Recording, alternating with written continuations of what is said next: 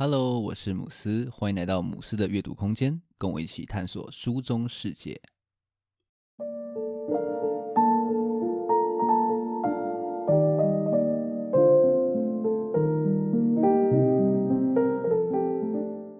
今天要来跟大家分享《与成功有约》这一本书。这本书的作者 Stephen Covey，他是一个管理学大师。那这本《与成功有约》是他非常有名的一本经典书籍。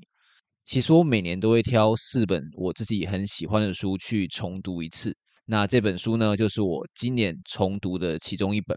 不过这次我重读，我有另外买它的三十周年增订版。那它跟我之前读的版本是没有内容上的差异，只有在每个章节的结尾会多加上一篇 Stephen Covey 他儿子 Sean Covey 的补充观点。这本书的副标是“高效能人士的七个习惯”，那其实这句话才是呃这本书的原文的标题，也就是 “The Seven Habits of High Effective People”。那这七个习惯分别是：习惯一，主动积极；习惯二，以终为始；习惯三，要事第一；习惯四，双赢思维；习惯五，知彼解己；习惯六，统合综效；习惯七。不断更新，好，我知道有些习惯听起来有点像是鸡汤啊，听起来蛮像是废话的。但是要是这本书这么的肤浅，它就不会这么 历久不衰了哦。所以这期节目我们就来好好聊聊这七个习惯。那我们就开始今天的介绍吧。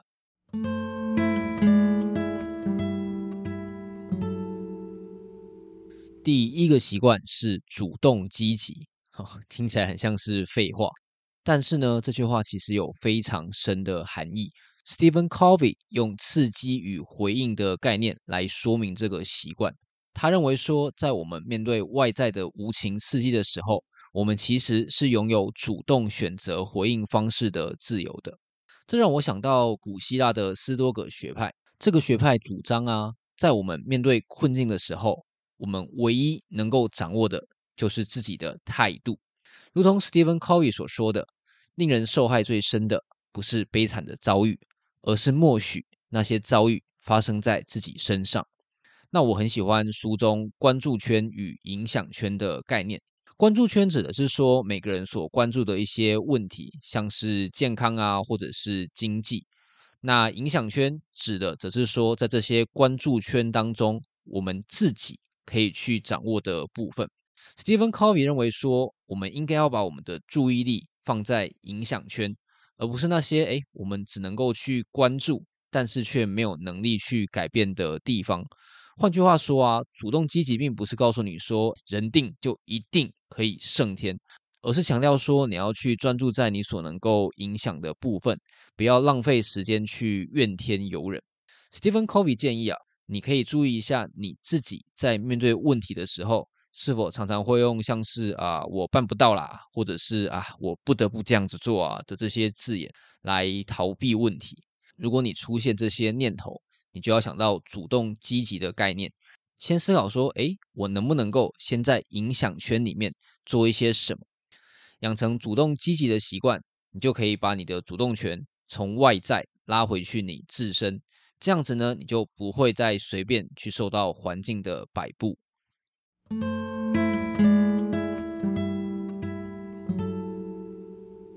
第二个习惯是以终为始。如果说主动积极这个习惯可以帮助你开始想要去改变的话呢，以终为始这个习惯则可以帮助你确定你所想要前进的方向。在书中呢，Stephen Covey 用自己的葬礼来说明以终为始这个习惯的概念。这边请你想象一下，你在自己的葬礼上面，你会希望你的亲人或者是朋友。怎么样去描述或者是追思你？Stephen Covey 认为哦，当所有的一切都已经盖棺论定的时候呢，你所希望获得的评价才是你心中真正渴望的目标。那这个目标就是所谓的愿景。这样的愿景其实就是你真正想要走的方向。除了可以用上面提到的自己的葬礼来确定自己的愿景之外啊。书中还提到另外一个方法，我觉得也非常的实用，就是所谓的个人宪章。大家都知道说宪法是国家执法的基础嘛，那我们的人生也同样可以借用这样子宪法的概念去设定你想要依循的准则或者是呃方向。那你可以试着用以下的这些问题来帮助你思考，像是你擅长什么，或者是你觉得自己该做什么事情，又或者是说，如果一切都没有限制的话，你最想要做什么？另外啊，Stephen Covey 也建议说，你可以用你在人生当中所扮演的不同角色来当你的出发点，去写下你的使命或者是目标。比方说，你可能是一个啊、丈夫好了，那你就可以写下说啊、我的另一半是我人生当中最重要的人。又或者是你可能是一个父亲，那你就可以写说，我想要帮助我的子女去体验人生的乐趣。当然啦，这边我只是拿书中的一些内容来举例，你可以根据自己的角色还有想法去设定你的目标。个人宪章其实并没有说有一个很制式、很一定的一个格式，你也可以试着说去找一些可能呃名人的语录啊，或者是你自己的一些笔记，来找一些灵感去写你的个人宪章。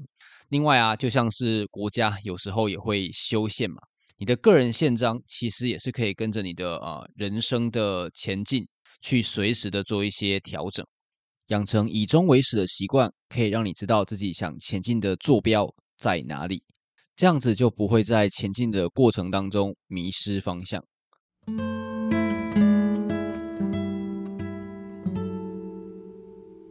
第三个习惯是要事第一。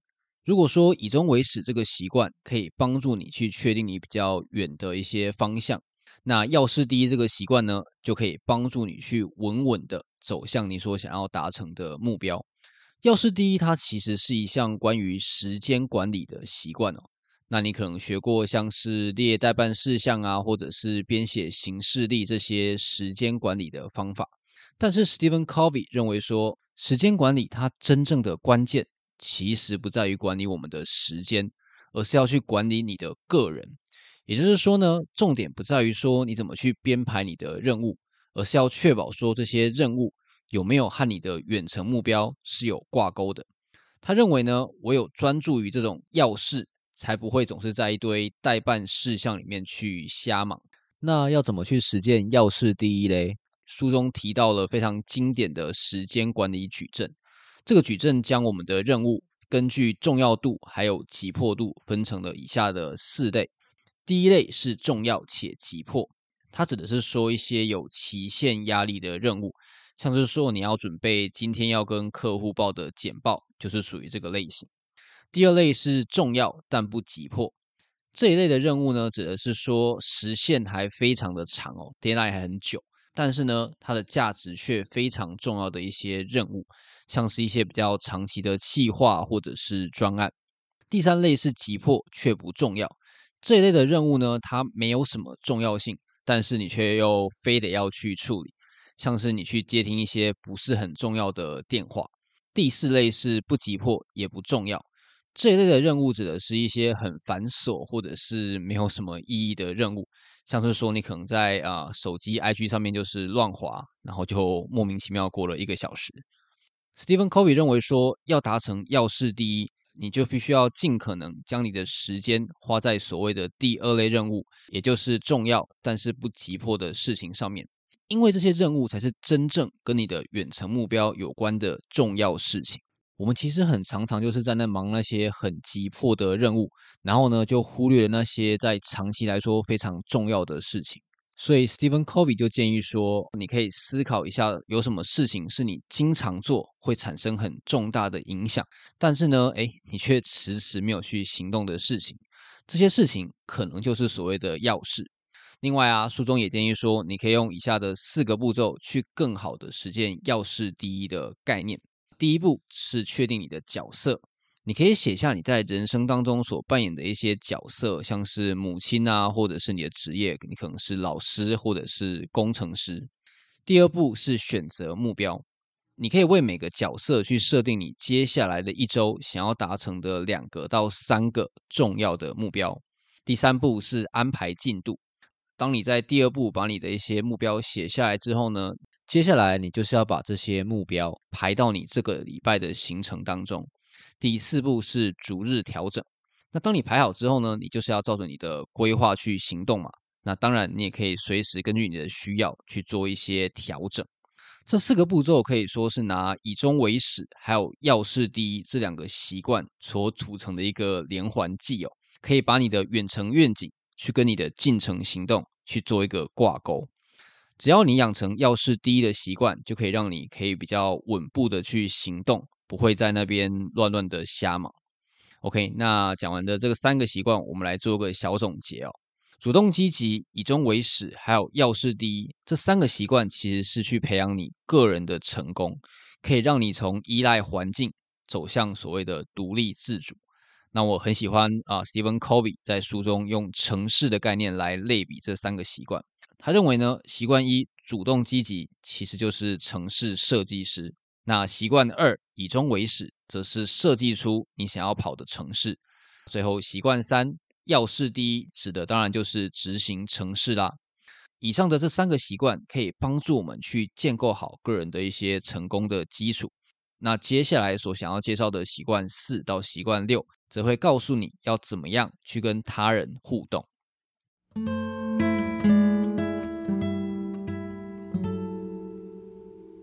第四个习惯是双赢思维，听起来又是一个很鸡汤的概念。但是呢，如果你没有建立这样子的思维，众人的成功将会是遥不可及的。Stephen Covey 强调说，人生不应该是一个零和的游戏，任何的关系都必须要建立在利人利己的基础上面，才能够长长久久。如果你没有办法让双方都是赢家，长期来看其实就是双输。那我们要怎么样去实践这样子的双赢思维呢？Stephen Covey 认为说，关键在于你要拥有正确的品格，比方说你要有诚信，要去重视你对他人所下的承诺，那你也要成熟，才能够在表达自我的同时呢，还能够同时去顾虑到其他人的一些感受。那最重要的是，你要有富足的心态，你要相信分享的价值，才不会只把人生当成是那种，哎，只有你输，我才会赢的那种零和赛局。上面讲的这些比较偏向思考面的练习，那你也可以用下面书中所建议的四个步骤来更具体的实践双赢思维。首先，第一步是你要学习从对方的观点去看问题，认真的去了解说别人的一些顾虑啊，还有需要。第二步是搞清楚关键的问题是什么，彼此的顾虑到底又是什么。第三步则是要去寻找彼此都能够接受的结果。第四步则是要去讨论说，你在第三步所想到的各种结果，要透过怎么样的路径去达成它。不过，Stephen Covey 也强调，你必须要真的想达成双赢，上面所说的这些步骤才会真的是有效的。如果说啊，你只是重视技巧，而不是发自你自己内心说啊，我一定要利人利己，那谈判其实还是不会成功的。如他所说的，双赢思维其实它不是一个人际的技巧。而是一个做人处事的整体思维，养成双赢思维的习惯，可以帮助我们从其他人的角度去思考，然后呢，就可以找到对彼此都更好的一个出路。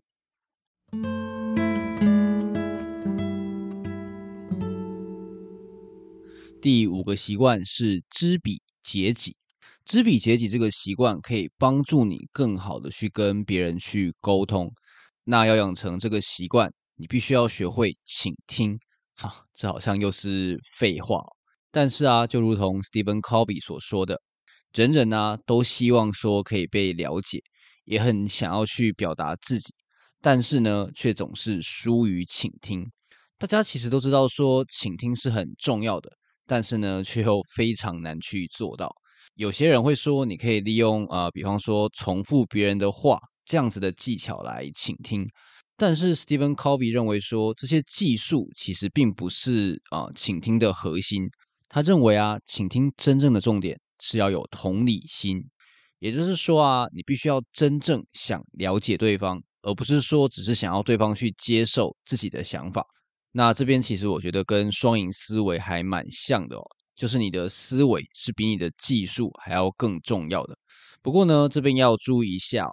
同理心并不等于是同情心，同情它通常会带有一种价值的判断，然后呢会有认同的一种感觉。但是同理心呢，则是你要去深入的理解对方，但是你并不会去一味的赞同别人。当然啦，要做到这样子的同理心的倾听是非常不容易的。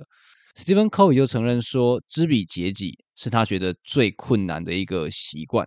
那我很认同他在书中所说的哦，当你知道自己是对的，就很难耐心倾听。所以在书中呢，他提出了以下四个步骤，可以帮助我们更好的去实践这样子的同理心沟通。首先，第一步是复述语句，你可以借由去重复他人的一些话语，让他们知道说你是有专心的在听他们说话。第二步是加入解释，试着啊用你自己的话。向对方说出你听完之后的一些理解，并跟对方确认说这样子的理解是不是正确的。第三步是要参入你个人的感觉，试着去加入一些你个人的情感，然后去设身处地的去体会对方的那种感情。最后第四个步骤就是要同时使用理性和感性去理解他人的感受。在这个步骤呢，你要把你的逻辑跟感觉去同时并用。然后真正的去了解对方的想法到底是什么，养成知彼解己的习惯，可以让你的沟通啊，不再只是那种单方面的说服。那唯有你真心的想要理解对方，你才能够真正的达到所谓的沟通。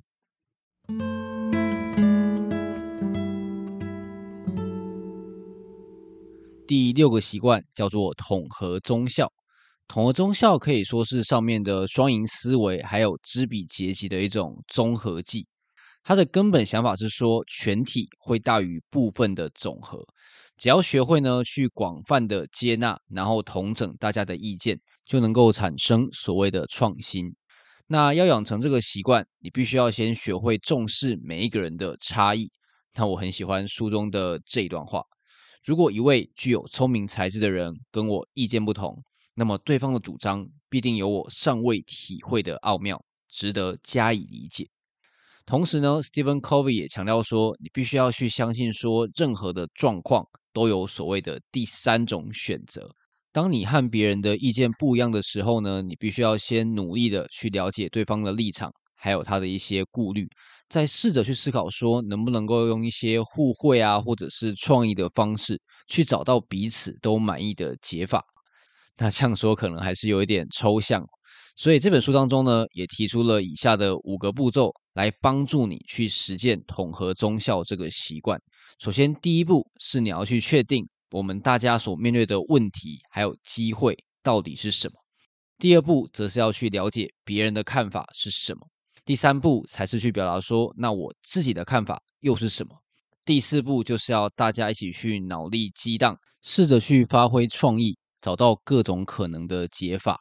那第五步就是要从上面脑力激荡所想出的各种解法当中呢，找出高明的解法。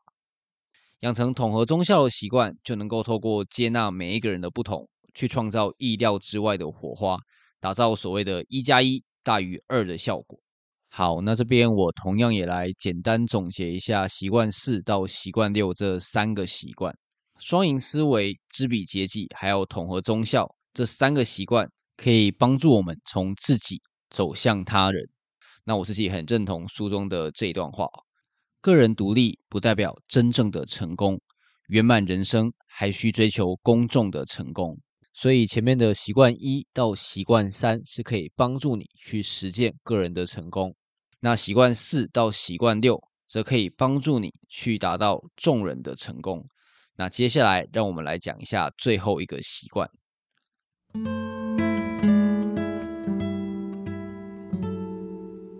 第七个习惯是不断更新。不断更新这个习惯是可以保存、增加你最大的资产，也就是你自己的一个习惯。Stephen Covey 认为说呢，我们可以从以下的四个面向去不断的更新，还有磨练你自己。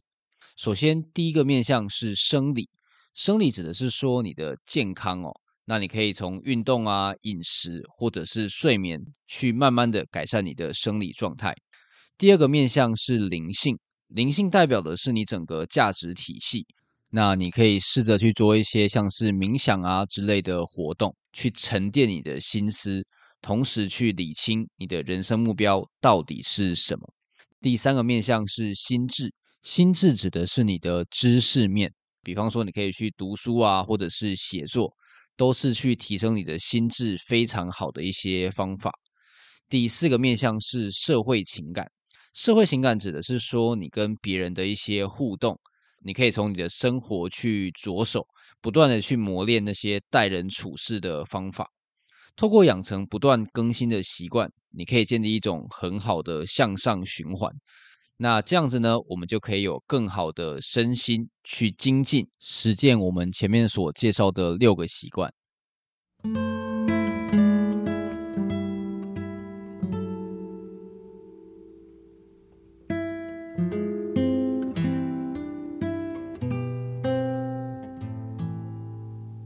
节目的最后，让我们来总结一下今天所介绍的七个习惯。首先，第一个习惯是主动积极。主动积极指的是说，你要将你的主动权拉回到你自己身上，专注在那些你可以影响的事情上面，更积极的去面对问题。习惯二是以终为始，可以透过理清最终目标的这个方式，来确定你未来想要前进的大方向。习惯三是要事第一，你要去专注在真正重要的事情上面，也就是那些重要但是不紧急的第二类任务，确保说自己的行动跟你的长远目标是有连结的。习惯四是双赢思维，它指的是说你要去建立利人利己的思维，努力的去创造跟他人共荣的可能性。习惯五是知彼解己，你可以透过同理心的倾听来达到真正的沟通。习惯六是统合综效，它指的是说你要去珍惜每一个人的差异，并且去同整融汇每一个人的意见，然后去创造出新的第三种选择。习惯七是不断更新，你可以从生理、心灵、心智还有社会情感这四个方面去不断的精进，进而去优化前面的六项习惯。这七个习惯呢，前面三个习惯讲的是个人的成功。后面三个习惯讲的是公众的成功，那第七个习惯呢，只是可以帮助你去不断的调整、精进前面六个习惯。这七个习惯其实是一个从里到外的过程，帮助你从个人走向他人，然后呢，不断的去迭代还有优化。就如同我开头所说的哦，这七个习惯单看标题很像是那种鸡汤式的正能量废话。但是呢，正如同 Stephen Covey 所说的，了解这七个习惯是很容易的，但是你要去持之以恒的做，却非常的困难。他们虽然是尝试哦，但是呢，却不见得会变成习惯。那我觉得这本书真正的价值是 Stephen Covey 针对这些知易行难的概念，提供了非常系统化的整理，然后还有非常多具体的指引，让你可以实际的去操作。其实网络上整理这七大习惯的文章或者是影片可以说是非常的多，但是呢，这些浓缩的知识很多其实都省略了太多的细节。对于就是我觉得实际要去实践这七个习惯呢，我觉得帮助是有限的。当然，我这期节目其实也是类似的状况哦，所以呢，我还是非常推荐大家可以就是亲自去读一读这本经典。看完呢，你的功力绝对会大增。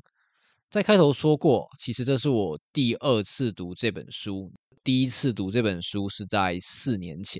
那这次二刷呢，感受真的非常的不一样。像是我这次阅读，就对书中管理个人的概念非常的有感。那我之后也打算练习从角色的观点出发，来设定我的一些比较长远的目标。另外啊，Stephen Covey 强调原则还有品德的部分，我觉得也是我在呃上一次阅读比较忽略的部分哦。那我很认同他思维大过技巧的这样的想法。很多成功学的书都会告诉你可以用一些技巧去超捷径，但是呢，其实它的效果往往不是那么的好。然后呢，呃，Stephen Covey 对于成功的定义。也是我在这次二刷的时候很常去反思的一个地方，就如同他所说的，现在的社会啊，很鼓励说啊，我们要认真工作，然后要学会牺牲。但是啊，这样子努力所创造的成功，其实很多时候不一定是自己真正想要的。那就如同 Stephen Covey 说的，有多少人在临终的时候会后悔说，诶，我没有多花一点时间在办公室里应该是没有啊。那我自己非常喜欢啊，Stephen Covey 他儿子 Sean Covey 所说的这一句话：你努力攀爬成功的阶梯，可是你不会想到达最高阶时，才发现梯子靠的墙不对。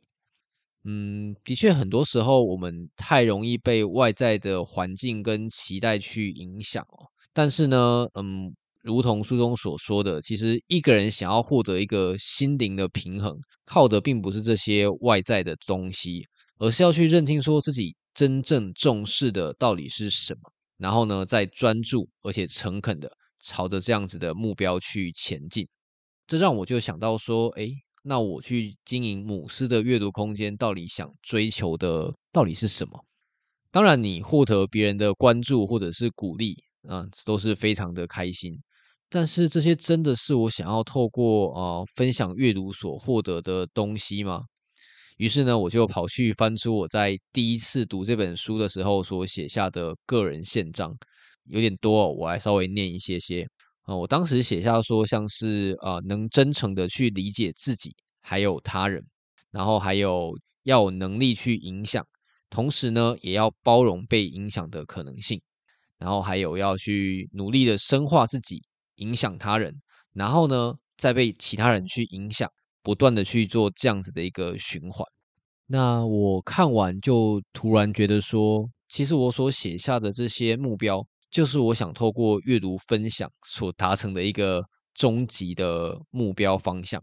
我一直希望说，可以透过就是分享，把阅读啊，从就是我自己独乐，走向可以让更多人就是众乐的一个状态。然后我也一直很希望可以透过这样子的分享，去达到更多理解的可能性。其实这些都是我可以说是那个时候就已经定下的心愿哦。但是呢，却常常被一些其他的事情，像是点阅啊，或者是收听所蒙蔽。很感谢这本书呢，把我重新带回来。